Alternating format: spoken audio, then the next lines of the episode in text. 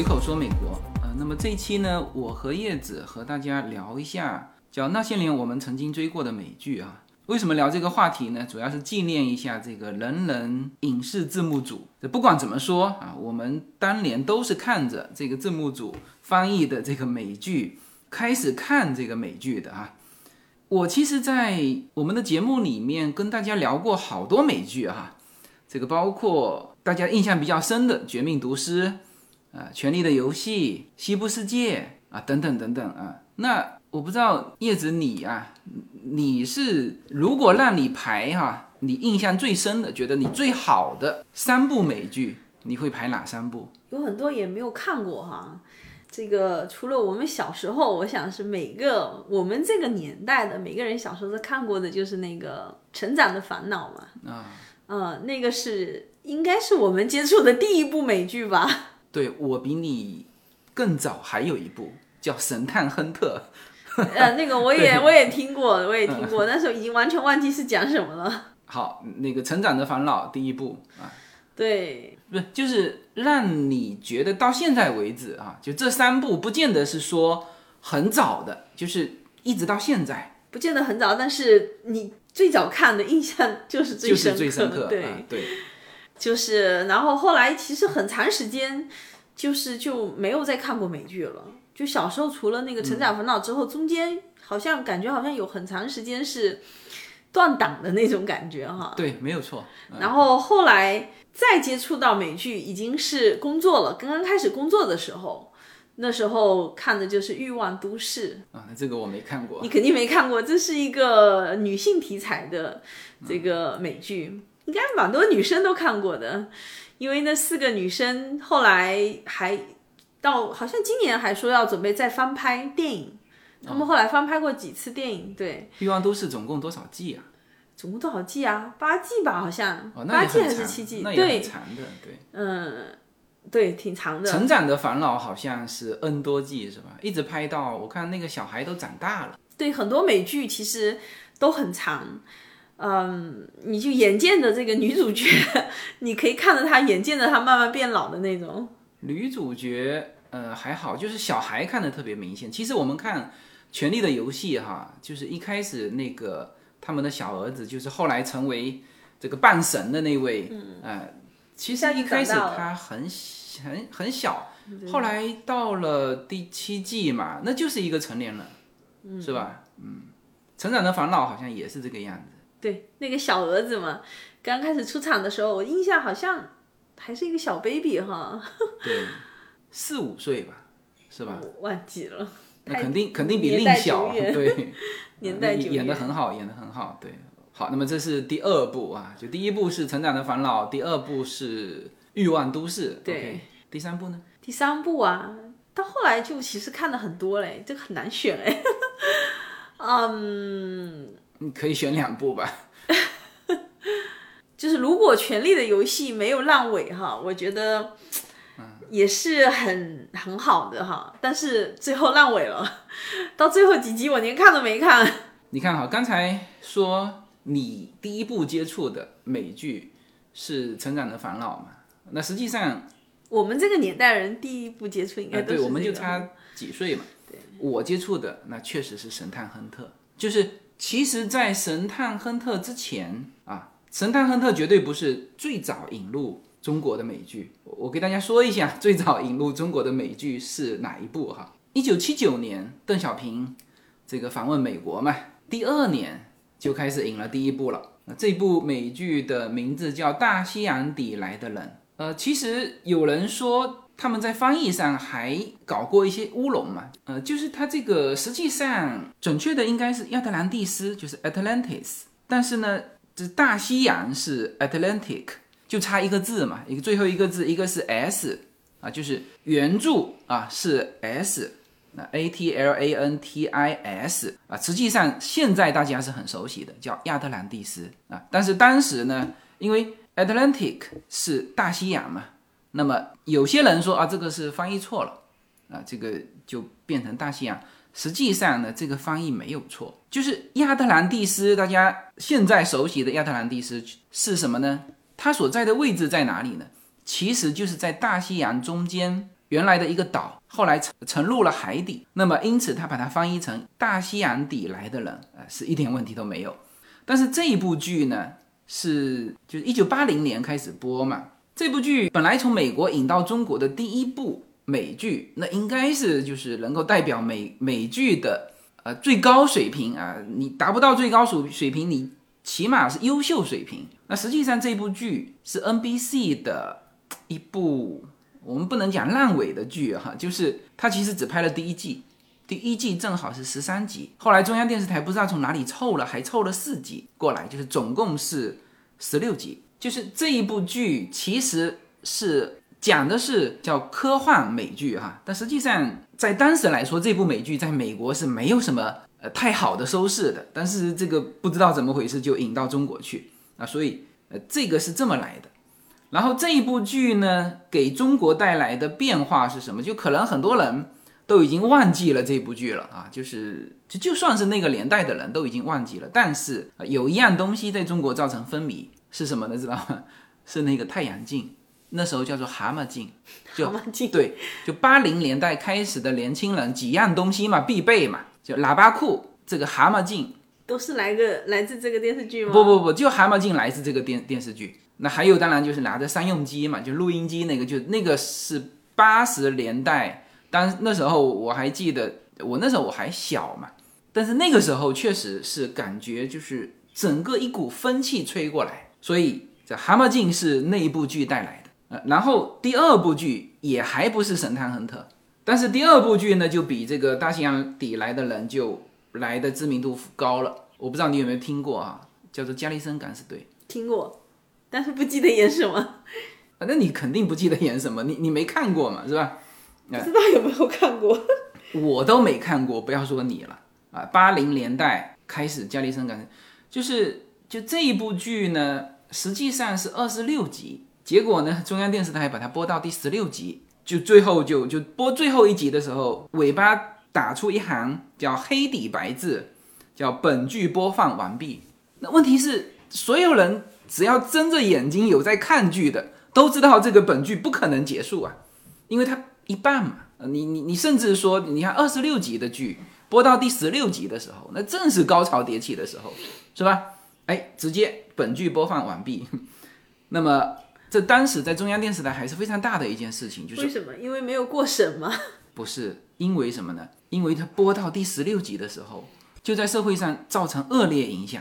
就那个时候，年轻人都在学它里面的那个，比如说那个队长飞飞刀的啊，就是他说全中国啊，无数公园里面的树都被飞刀插过嘛，哎，就是造成这么个影响。你看哈，这里我还看到。一个当时的报纸啊，这个标题就是一伙犯罪少年组成加利森敢死队啊。他说，最近北京燕山区公安分局查获了一个名为加利森敢死队的少年犯罪团伙啊，成员十二人啊，都是一些初中和小学的学生。他们模仿美国电视连续剧《加利森敢死队》进行多次犯罪活动，给社会治安造成危害，所以播到第十六集就就没法播下去了。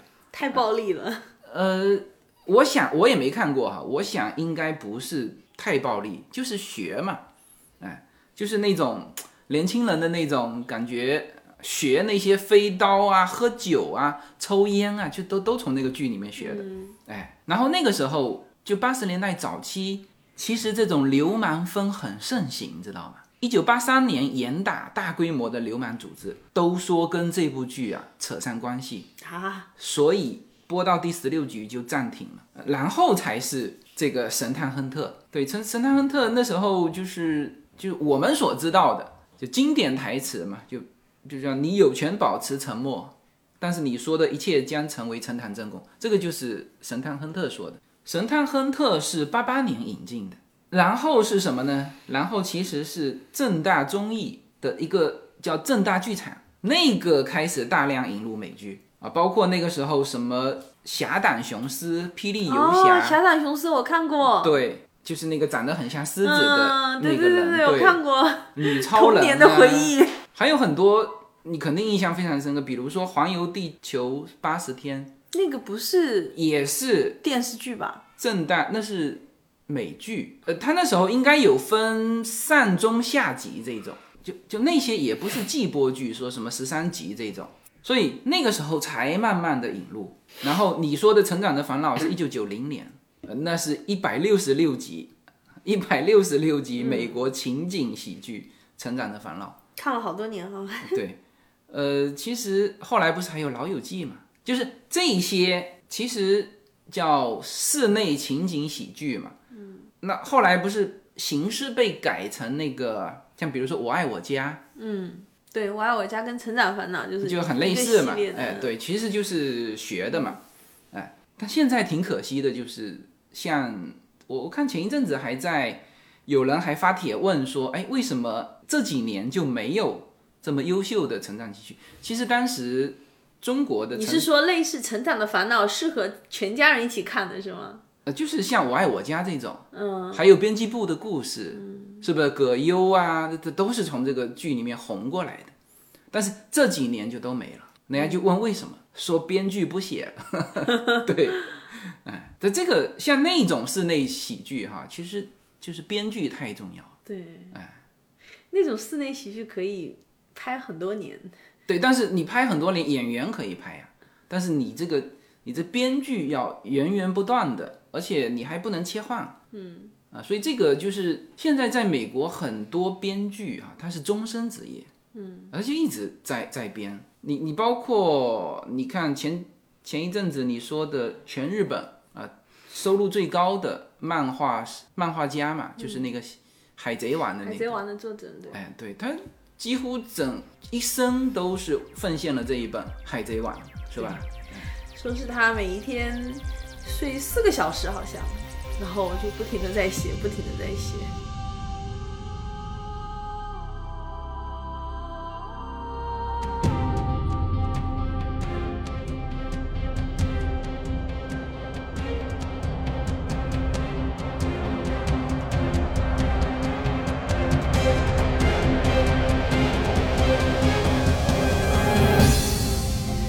口说美国的听友大家好，我的新书《平行美利坚》目前已经在当当网、京东等各大网站均开始正式发售，同时在电子书 Kindle 上也已开始发售。那么这本书是随口说美国的第一本书，也是我个人第一本书。拨开迷雾看美国当下，中美两国恰是两条平行线。只有穿梭其中的人才能看清一切。希望大家支持这本书，现在就可以立刻在网上下单购到这本书。谢谢大家。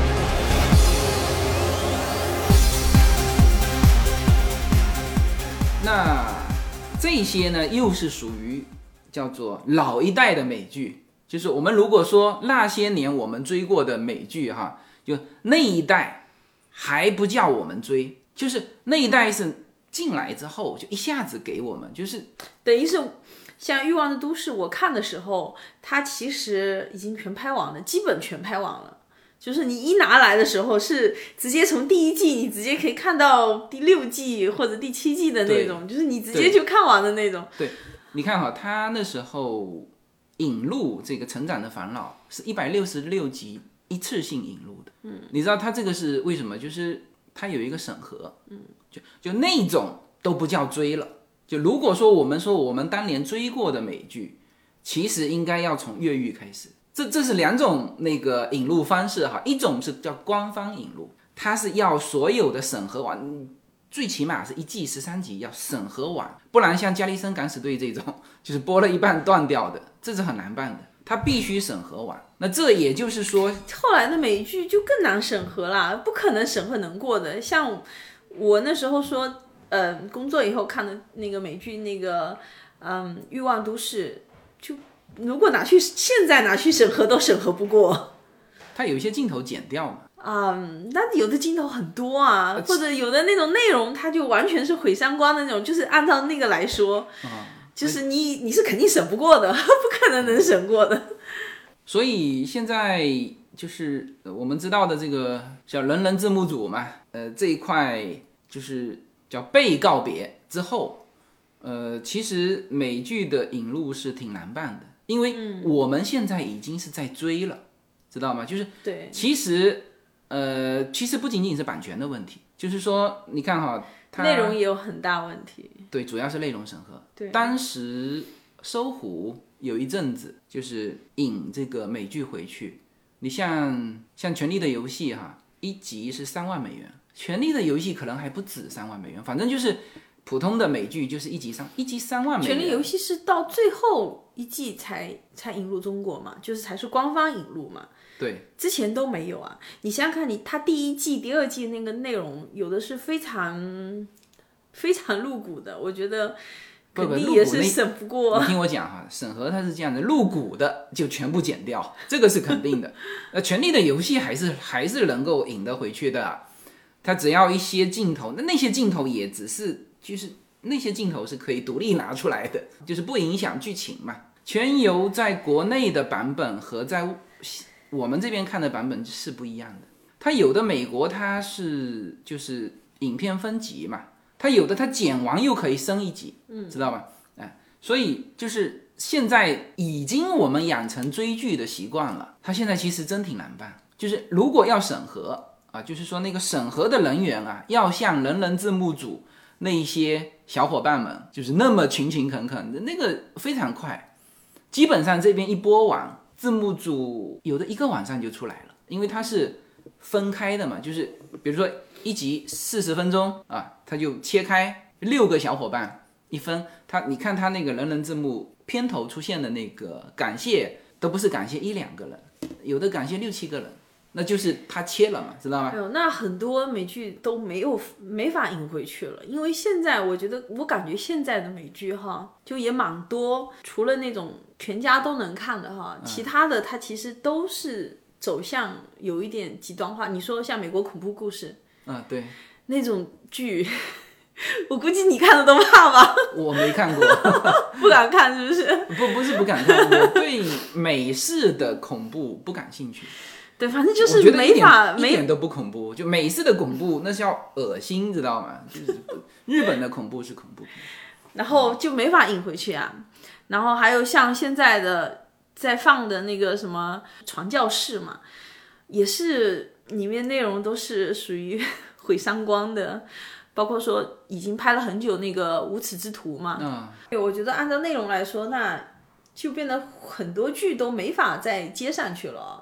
对，现在就是美剧和美国电影，呃，它是现在就是有就不同的发行情况嘛，就是因为美国电影你看哈和中国都可以同步，那为什么说美剧如果把人人字幕组这帮小伙伴这所谓的这个盗版啊这些问题哈，就变得没法解决？你看哈，电影其实中美是可以同步的，你比如说审核，它是。先拍完之后，就是交到你中国审核，审核完同步放映，是吧？电影能解决，那其实电影能解决，美剧也能解决，而且现在的美剧是一次性放的，就不是说每周都放，是一次性上去八集。你看那个。只是奈飞是这样啊，其他的有的还一样也不是啊。你想想看，全游当时也不是那样，只有奈飞是这样。嗯，对，就是那些可以，那它一级一级也可以啊。就是说我先，当然这里面速度要快，就是我们的审核部门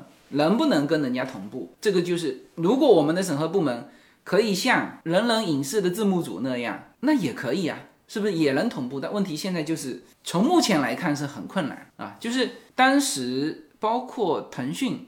和搜狐都引进过美剧，就是其实三万美元一集不算贵，就不是钱的问题，是他引过来之后要审核一两个月，知道吧？一两个月之后，你说谁还看是吧？早就去看盗版的，全部都看完了。所以当时搜狐好像是搞了几次之后，就是原先预计的那个量，因为它是有成本买进来的，是要卖出去的嘛，是不是？结果呢，他只卖了三分之一的量，因为该看的人全看完了，审核太久时间了，主要是这个问题。就当然就是说，如果你美剧你不追也没问题，就像早先你说什么《欲望都市》啊、《成长的烦恼》啊、《老友记》呀，这也没问题。就关键就在于追，是吧？所以我们从追美剧开始，就你追的第一部美剧是哪一部？越狱吧。对，哼，我的第一部美剧也是越狱。呃，我看了一下哈，人家说中国有几千万人看过越狱，嗯，就这个数字，因为它体量大嘛，就这个数字比全球其他国家地区的总和还要多。但是这部追的是越狱，是不是跟这个字幕组成立是那时候有关？因为在早之前，其实也很多美剧都很不错，很早就开始了嘛，但是没追过，就是因为其实没有字幕翻译组嘛。对，我觉得跟这个有关，因为那时候开始有字幕翻译组一出来，他马上翻译过来，呃，很快。所以我们才能够追呀、对其实越狱在美剧里面当然是算不错的美剧，但但不算是不算很好很好的。对没拍几句，后面几句都烂尾了。我我不知道越狱有没有得过艾美奖啊什么，好像没有他的名字。对你真正得过艾美奖的这些剧，你比如说到后面的《绝命毒师》，当然也是从越狱开始啊，大家才有季播的这个概念，就是一季一季。就是从越狱开始，之前美剧可能没有去追的那个感觉，所以就就没有太多这种季的概念。你看，从越狱开始，然后比如《生活大爆炸》《绝命毒师》《行尸走肉》《权力的游戏》《毒枭》《西部世界》是吧？毒枭我也讲过，西部世界我也讲过。但是就如果让我来排名啊，就其实我刚才问过你三部印象比较深的嘛，其实我来说的话，应该比较典型的第一部，对于我来说也是《越狱》，就我看的第一部美剧也是《越狱》，然后就是《绝命毒师》。绝命，但之前中间也看了其他的很多，但是《绝命毒师》是拍得好。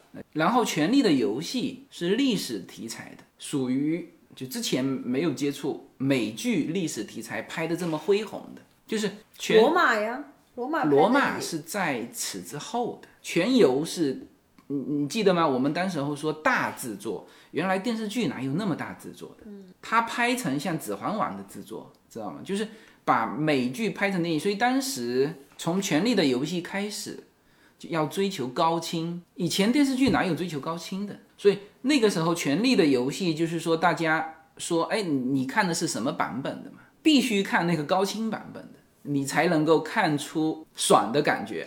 那是到最后一季了吧？不不不不不不 半季都是黑乎乎的，看不清楚。不不不，它第三季、第四季已经显示出这种，但当然到了第六季、第七季啊，这个是就是成本越来越大，嗯，啊是这个样子。第六季其实拍得非常好，但 HBO 剧都是，我觉得他们都是不惜血本的。对，就每次看到 HBO 拍的那个剧前面那个雪花滋那个出来，就都觉得很怀旧的感觉。当然现在这个美剧呢，就是我看了一篇文章哈，就是叫做“当我们追美剧时，我们到底在追什么”嘛。嗯，我觉得这个还是写的蛮蛮好的，就是就他驳斥了一个观点，说这个美剧和美国电影叫文化入侵嘛。他说其实大家看的这个美剧，就是美国人他其实更多的是拍美国社会的丑陋面嘛。知道吗？他就他就质疑这个嘛，就是有人说说啊，这是文化入侵，他就说这这哪里是文化入侵？文化入侵可能是美国电影比较通常拍的都是多的是那种个人英雄主义啊，就就美国的主旋律，嗯，对主旋律、个人英雄主义，然后说一个人可以拯救全世界的那种类型的哈，我觉得电影拍的偏多这样。其实美剧蛮多的，都是反差特别明显。你说，呃，很多人觉得《无耻之徒》是最好的美剧之一嘛？那他拍的就是一个这种非常不堪的家庭，七零八落，在社会最底层，然后就就是所有我们觉得是那种非常恶劣的坏习惯全都有的那种。就其实那个也不能代表美国，但是呢，他就把那个突出出来，它对有一部分美国底层的这种生活状况嘛，对。他反正拍的是丑陋面嘛，然后我觉得现在越来越多拍的你看他也是提到了《无耻之徒》啊，他说《无耻之徒》更是美国家庭剧中的一股泥石流，叫善到极致，始终都在讲美国底层如何在像死一样的生活中挣扎啊、对，他也提到这个。然后比如说《纸牌屋》啊，拍的是美帝民主政治背后的肮脏和与龌龊啊，是吧？暴君讲的是美国民主自由思想在中东叫吃瘪啊，甚至引起的灾难。我看最新的有一部那个，但是现在已经结束了嘛，那个叫《传教士》嘛，啊，就是他你他他他拍的是一个有点像奇幻剧哈，有上帝存在的，就属于那种就是把全世界连上帝都骂的那种，就那种感觉，就是说就现在所有人都是龌龊的，连上帝都是龌龊的。对，所以现在就是美剧实际上比美国电影好看，比那个好莱坞美国电影要好看。因为尺度特别大，对它尺度特别大，就是你你电影它要它更多审核一样的问题。美国电影现在是被美国的政治正确绑架了，就很多是不可以拿出来演。但是呢，你在美剧这边是看的，就各种类型的都有。还有它这里面举到的，比如说，因为这片我没看过，叫做《新闻编辑室》，嗯，对，对也很出名，这也很出名嘛。他说这部剧在第一季的第一集就抛出一个议题：为什么美国是世界上最伟大的国家？然后进行有理有据的精彩驳斥，就推翻了这个根本不成立的问题。就是整部剧在演美国根本就不是世界上最伟大的国家，所以我们现在也是基本上我们是看美剧的多，其实我们现在电影看的很少，美国电影真的看的很少。复仇者联盟，它电影是要票房，就是后面一堆的那个金主嘛，就投资电影的金主，他要票房回收，所以他就显得缩手缩脚，知道吗？那我是今年其实美剧看的少嘛，因为事情也比较多。我最近看了一部叫做《纸钞屋》，啊，纸钞屋也很不错，啊，对，纸钞屋，就是因为很多人把它就误解成是纸牌屋嘛，是吧？其实纸牌屋到第三季之后全就就烂尾了，就我就看不下去了。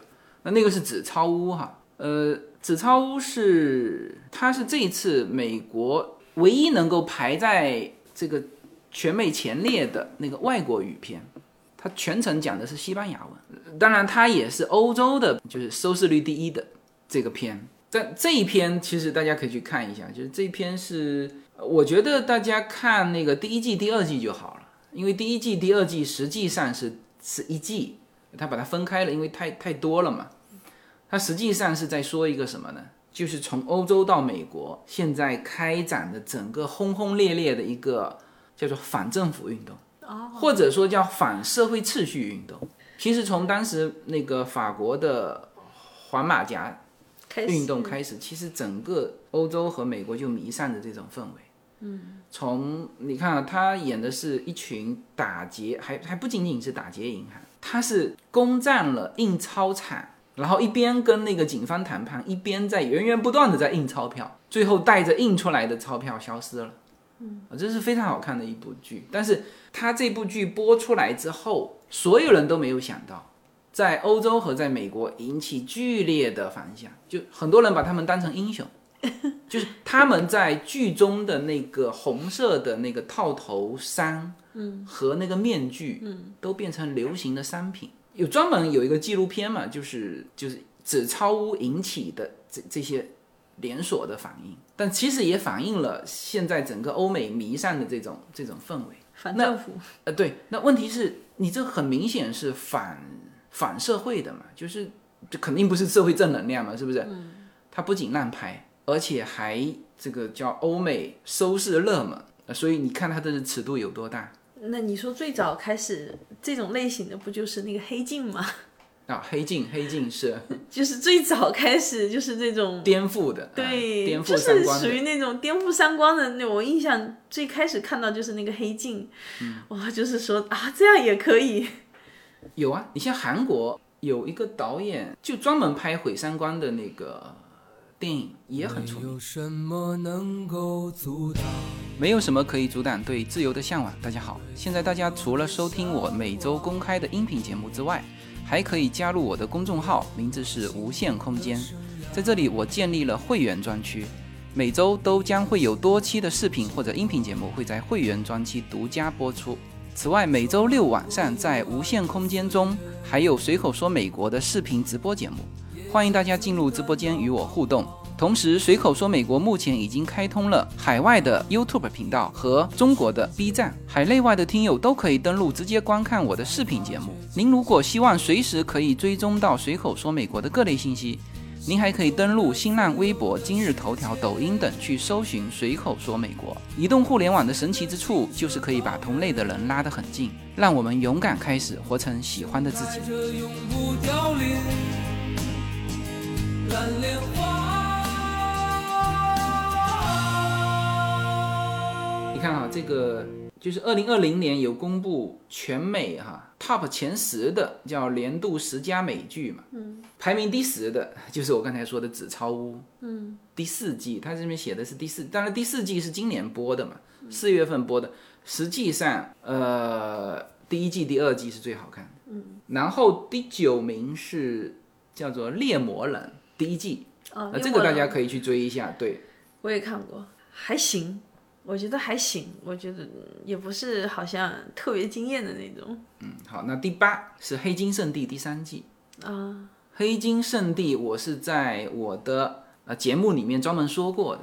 然后曾经这一集险些被下架，就是呃我说的下架，当然是指在公开场合，喜马拉雅这个场合。然后我那时候就下架的理由嘛，就是我看了都非常好笑嘛。就审核我的人员，就是对于这一集啊、呃下架的理由是什么，你知道吗？嗯，他说听完这一集，基本上就懂得如何洗钱了，知道吗？觉得你是在教坏别人，呃，不对，因为我自己也是学金融的嘛，就是就我太知道这里面就是洗钱是怎么回事，然后呢，再结合这里面的一些就是国际洗钱，知道吧？所以我确实是呃把这个里面讲的比较透啊，但是总体来说，我讲的再透，也没有《黑金圣地》这一部讲的透。那你想一想看，呃，如果说啊，听我讲《黑金圣地》就懂得如何洗钱，那不是看这一部剧，不是所有人都懂得怎么洗钱？什么叫洗钱？它它的片头一开始旁白就是金钱是什么啊？所以说这些美剧尺度都非常之大，但是呢，它也拓展你的格局和视野。就是我们常常说，你懂得的东西不是有，很多那种，嗯，那种重案组的那种哈，讲啊侦探破案的片嘛，就后来就是很多盗贼 就仿他们嘛，对，就模仿那些美剧里面那些套路。然后第七排名第七的是叫《黑袍纠察队》第二季。哦，黑袍纠察队，我觉得现在都是这种哈。我觉得现在拍的美剧很多都是嗯仿以前的观念，比如说这个黑袍纠察队，它就是讲说一群超人嘛，嗯，这种超人类就是有特异功能的嘛。完了之后呢，就是就其实他们。表面上看起来光鲜亮丽、充满正义，事实上就内部也是很龌龊的、勾心斗角啊。有的人很很糟糕的那种哈，就包括我刚刚说那个传教士也是这种类型的，就是现在好像 这种类型的特别多。不，这个其实就是我刚才说到的，就整个欧美弥散的这种氛围，叫做颠覆嘛。这又有点像回到美国的六七十年代那个时候，就因为反越战引发的整个全社会的一个，你看现在美国黑人运动，嗯，六七十年代也是，就正是马丁路德金崛起的时候兴崛起的时候，对黑人崛起的时候，现在也是这个样子。所以呃不仅是美国，欧洲也一样。嗯，难民的冲击，就整个它是弥散的这种氛围。感觉这个社会要重新洗牌的那后美。剧，你看哈，就大量的美剧也是在顺应着这种就颠覆大家喜欢颠覆的这个心态。嗯，你就拍的这个《黑袍纠察队》是吧？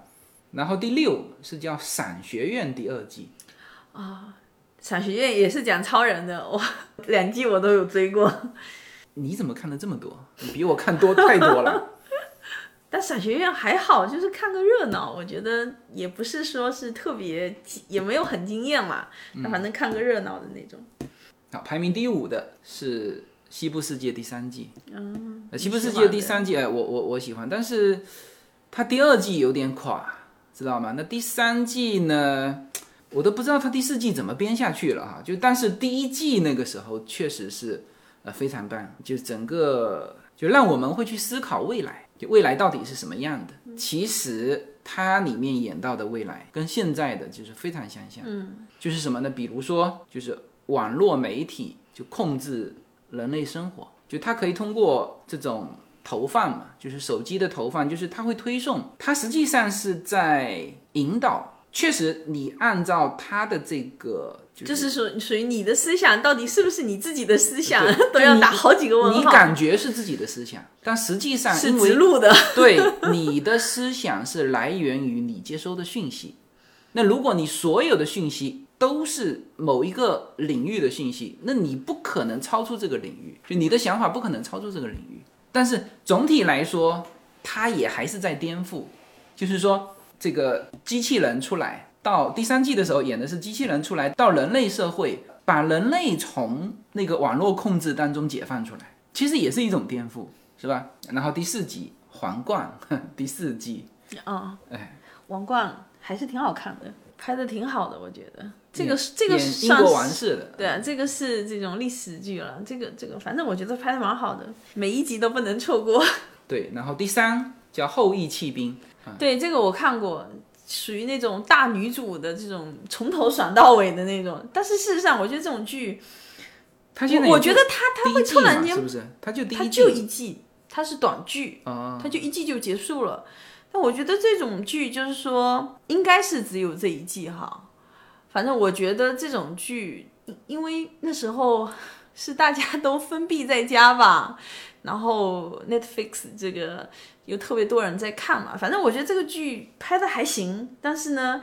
属于没有任何波澜，没有任何的那个，就是说你看了开头就知道这个女的一路开挂到底的那种，就看了个爽，是吧？对，就就是属于那种她嗯，她也不需要有什么坎坷，也不需要有什么磨难，反正你一看开头就知道这个女的一定是打怪打到终极，然后属于终极打怪者的那种，就是一路什么都不需要，然后就赢到底的那种。反正我觉得还好，但是当时口碑超好的，就是分数也评分很高哈，我也不知道为什么大家会觉得它评分很高的，它豆瓣评分九点零，IMDB 是八点七，它评分很高的。对，但是我觉得，其实在我看来哈，就内容来说，我我是快进的看的。嗯好，我们看第排名第二，《暗黑》第三季，哦，暗黑也挺好看的。烧脑神剧嘛，嗯德国出品的，对，那个剧就是讲时空穿梭的。对，你要是不看那种，嗯，讲解，其实有的地方你就是看不太懂他在演什么，因为他每个时空切换来切换去哈，就是其实蛮困难的。你要能完全去理解它，其实还是蛮困难的，我觉得。好，排名第一啊，二二零二零排名第一的美剧什么？《曼达洛人》第二季，哦，迪士尼出品的那个。对，《曼达洛人》第一季第一季但是但是这个应该是说这个排名不是国内的排名吧？我觉得在国内排名不，这个是那个的排名啊是什么的排名？，IMDB 的排名啊，是美国这边的排名啊。对啊，我觉得如果说是国内观众的排名哈，嗯，曼达洛人绝对不会排到第一的，嗯，因为其实我们在国内不，这一片可能国内知道的都很少，不是不在国内本来心脏迷就对，没有那么多，对美国心脏迷对，就是说，如果说你这部剧，就是说国内人看这部剧哈，很可能也有的地方都不是很很能够去 get 到它的点。嗯嗯你必须是心脏迷，你才能会喜欢看那个剧。其实我看过一点点，当他把那个那个尤达宝宝端出来的时候，我都觉得说啊，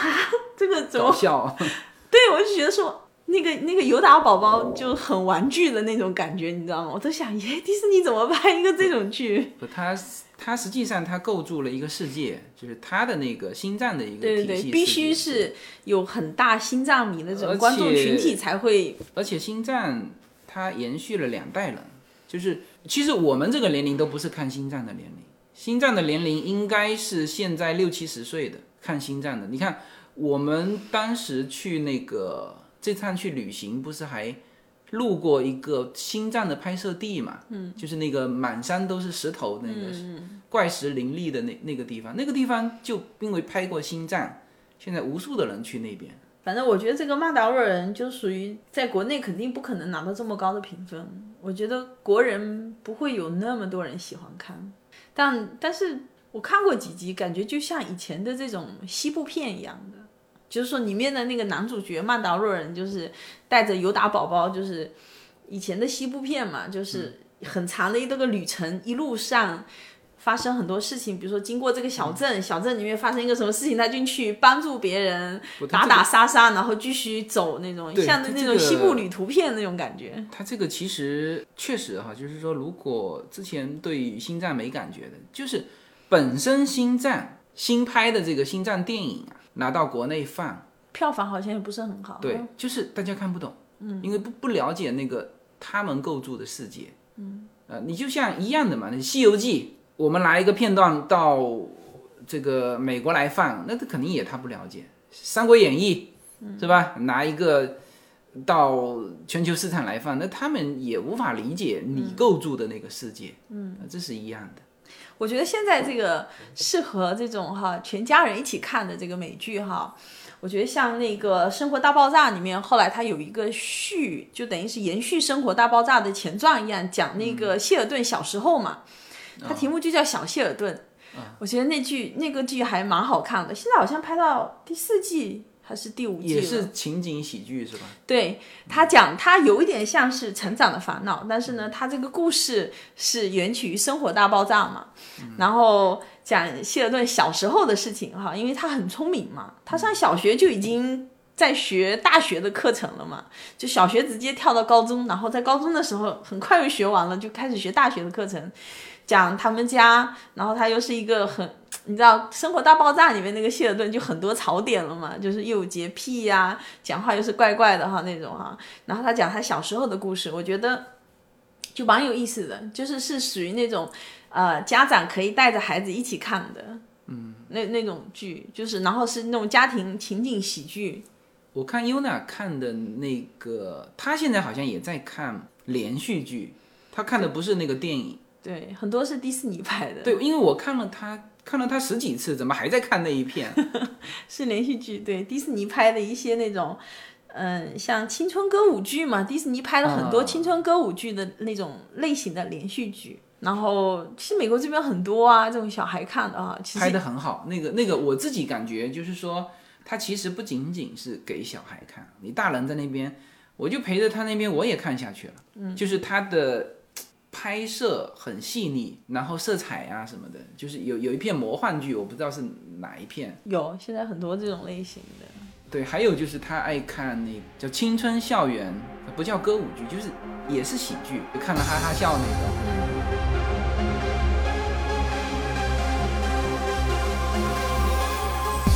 大家好，我们的社群品牌 Yuna N Lin 的加州优选商品已经在中美热销中，在美国。你只要在亚马逊上搜寻 Yuna Lin Y U N A L Y N N，立刻就会跳出我们的商品。目前 Yuna Lin 这个品牌已经热销到美国一百七十多个城市。在中国，你只要在手机淘宝中同样输入 Yuna Lin Y U N A L Y N N，你就可以找到我们 Yuna Lin 的天猫国际旗舰店。如果您是在喜马拉雅上听到这则信息，那么直接在我的这个节目的封面，你会看到一个红色的推车，写着 Yuna N Lin 流油果油，点击进去，也就是我们天猫国际的旗舰店。现在无论你是生活在美国还是生活在中国，您都会非常方便的能够网购到我们 Yuna N Lin 这个品牌的商品。拿起手机下单，就可以品尝到自由军一家为您分享的加州阳光的味道。谢谢大家。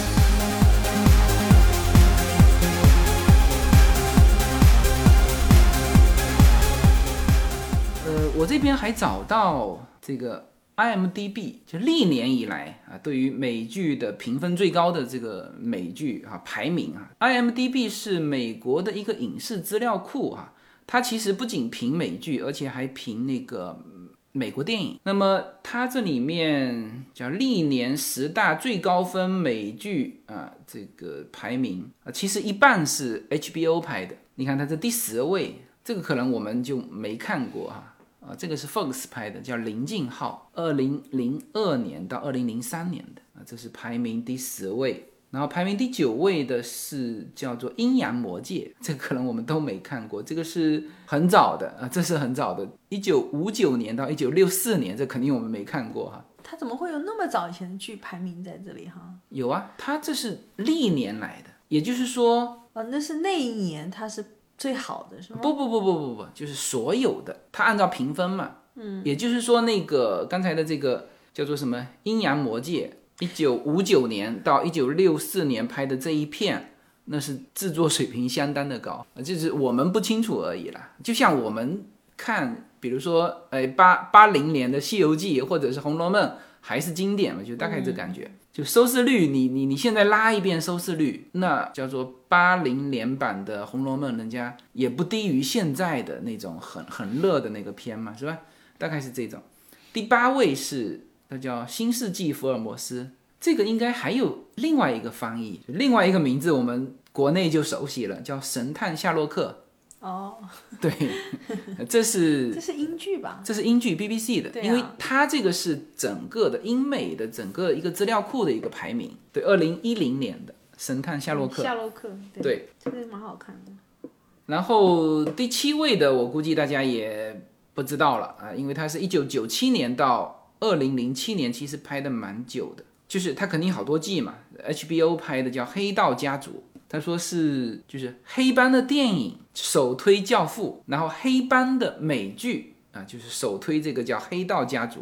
那排名第六位的是一部卡通影剧动画片，叫做《瑞克和莫蒂》，二零一三年的。这个这个我们肯定都没看，而且作为动画片能够上榜啊，这个很奇特。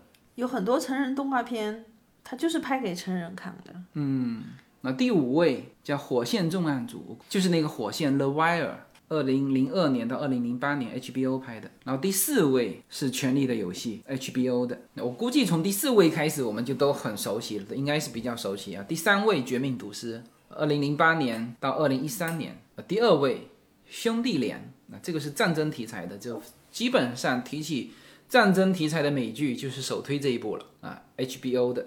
美剧看来还是 HBO 占大头哈。居然在 IMDB 里面排名第一的是个纪录片，就是我曾经说过的切尔诺贝利。啊，它这个翻译过来叫核爆家园嘛。嗯，但那一部片总共就六集。那它排名第一的是你说的那一部吗？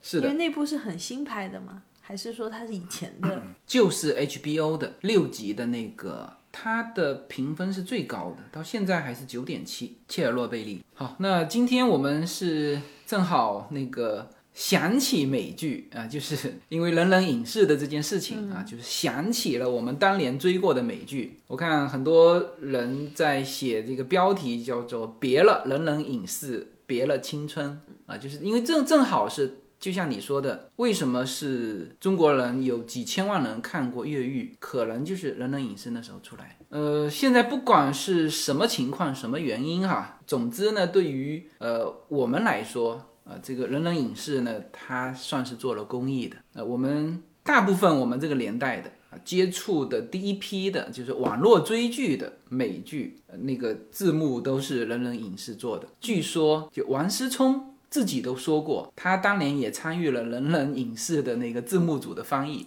大家都是公益的。对，他说现在说是涉案金额一千六百万嘛，但实际上就是别人算过一笔账，就是他是有八百万会员嘛，就每个人收两块钱，但是实际上他翻译了两万多部美剧，就是比起来那两块钱都不是钱了。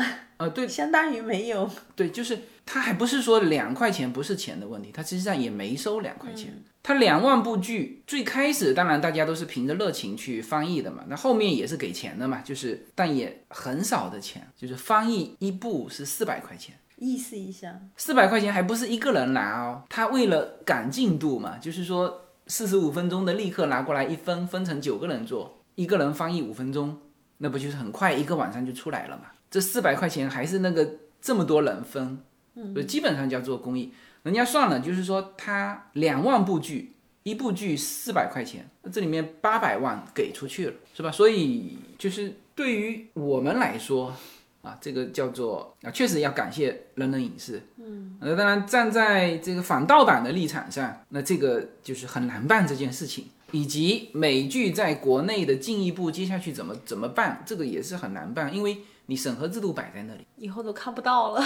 呃，看不到不可能，因为你最差就是说从硬盘去那个嘛。但是就是是不是有人这么及时的把这个字幕翻译出来？但现在有一个好处，我们现在的奈飞啊，但奈飞国内看不了。不，它现在是这样子，就是说奈飞呢，我们看的时候有中文字幕嘛，嗯，因为现在真的是越做越完善，嗯，就最早美国这边就只有英文字幕跟西班牙字幕，嗯。现在法语啊、中文啊、日语啊全部出来了，就是你可以选的。对，但是奈飞在国内没有啊，以前也没有啊，原来不那是也没有？这不是还是盗盗版吗？不，我现在说的盗版这个问题你很难解决，明白吗？你追剧又要快，又要绕过审核，人家有的审核剪掉的那些，人家还要去找那种原装版的听，明白吗？原原装版的去看，是吧？所以你这个你这个不属于我们去关心的话题哈，就是人家都有办法，但是就这里面就是说，呃，赖飞有中文字幕的，你直接原版给它录屏。明白吗？就不需要当年那样子去翻译了嘛。当然，就是说，其实赖飞的中文翻译啊，不如原来的那个人人影视。就原来人人影视那帮小伙伴真的是翻译的非常好。就是你看哈，我看当时我们看那个纸牌屋啊，就它不是说很简单的给你说一个参议院什么什么选区怎么样，它旁边有贴一个黑框，就是把美国选参议员选区什么情况就专门贴出来。就介绍，就让你一下子就知道这些这个美国的这个政治制度的一些内容，你才能看得下去。那有一些当然它是翻译的，就是说是有些东西直接翻译过来是看不懂的，他就把那个我们看得懂的那个意思给它呃替换出来，就不是直接翻译的，知道吗？那现在赖飞那种。我感觉是有点直接翻译的，所以这个无论如何，不管怎么说，这一期呢，也就作为早期，因为人人影视启蒙了我们的这个美剧的，也要向人人的影视致敬。呃，对，要向他们致敬啊！现在不管什么情况哈，这个那么这一期也是作为一个纪念吧，那个时代就就这么过了。这个现在。马上，现在应该国内都已经放假了嘛，春节放假了嘛，大家可以在家里，这个好好的，可以再看一看。赶紧找一找资源，对 对，就是把我刚才说的，就是二零二零年啊这边评出来的，呃，排名前十的，找出来看一看，找出来看一看。对，然后我最近在看一个，不，我今天在看一个哈，但它总共只有第一季才出来嘛，叫做《Sweet Home》，就是甜蜜之家，甜蜜家园。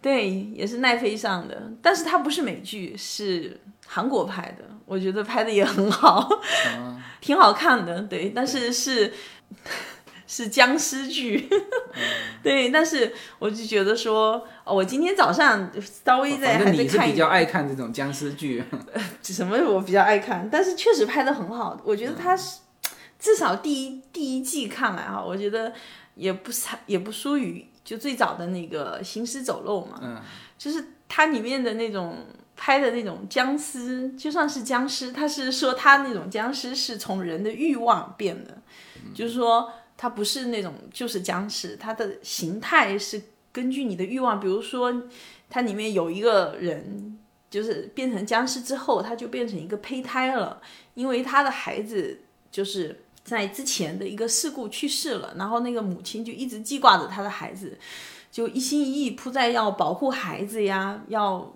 关心孩子这个，然后最后他变成了那种怪物，就是它也不叫僵尸剧，它变成怪物怪物剧，它变得怪物就是是一个胚胎嘛，你知道，就是你都会被那些怪物所 感动，就是有的怪物的形态能体现这个人的那种。他心灵深处的欲望吧，反正我觉得还蛮好看的。但是这种剧就不能跟小孩一起看，嗯，比较恐怖。然后现在可能大家还看不到哈，以后大家看美剧的时候，观察一下，特别是拍到厨房的时候，观察一下有没有我们 Una N Lin 的这个产品。我们到现在为止已经植入了四部美剧了，然后因为跟他们有合同嘛，就是就现在不能。甚至这个片场的这个照片，呃，我们都不能流露出来哈。但是等它正式上映之后，呃，我们一定会去把它截图出来。说不定在看的时候也能发现。对，说不定那也许大家有一次会惊喜的发现，呃，在你们喜欢的美剧里面会出现我们的产品哈。好，那么下一期啊，可能就是中国的新年了，就是已经是正月了。那么。这一期呢，就提前给大家拜个早年，然后提前祝大家流年大吉，新年快乐。嗯，好，拜拜。好，拜拜。